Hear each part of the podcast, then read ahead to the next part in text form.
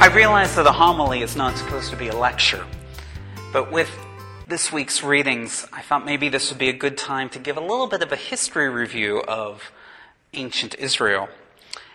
The word Hebrew comes from a term, apiru.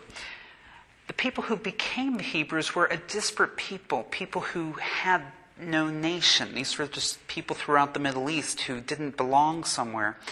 And really, they came to identify themselves as a nation around the events of um, the escape from Egypt through the Red Sea and the giving of the Ten Commandments. And that's how the 12 tribes of Israel came to be.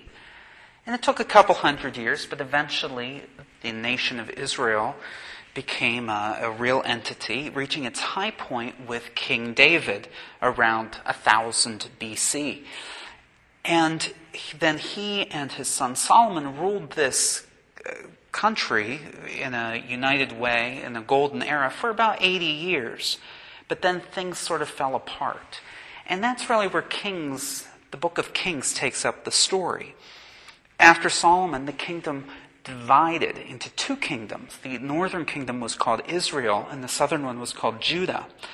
And today's first reading really talks about the end of the northern kingdom of Israel, where these 12 or the 10 tribes of northern Israel are obliterated and we never hear about them again, leaving only Judah in the south. And we'll hear about what happened to Judah later in the week. This is sad, sad stuff. But yet, this is the very event that made Judaism a great religion.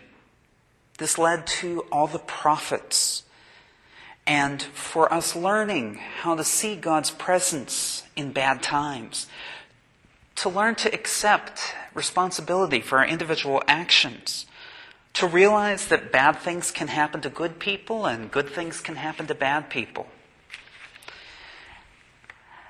And like the other great religions of the world, this is when the Judeo Christians learned that life is not always black and white. To be an adult means dealing with complicated things, things being held in tension with one another, that there's a lot of things in life that are in shades of gray. And even our gospel story today recognizes that. Jesus says very clearly, do not judge.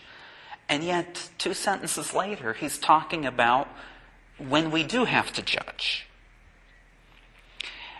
And that's one of the beautiful things, the privilege we have of being at a campus parish. This is one of the best places where we can live out our religion the way I think we're called to, which is that religion gives us a framework for living out the questions of life more than it gives us simple black and white answers.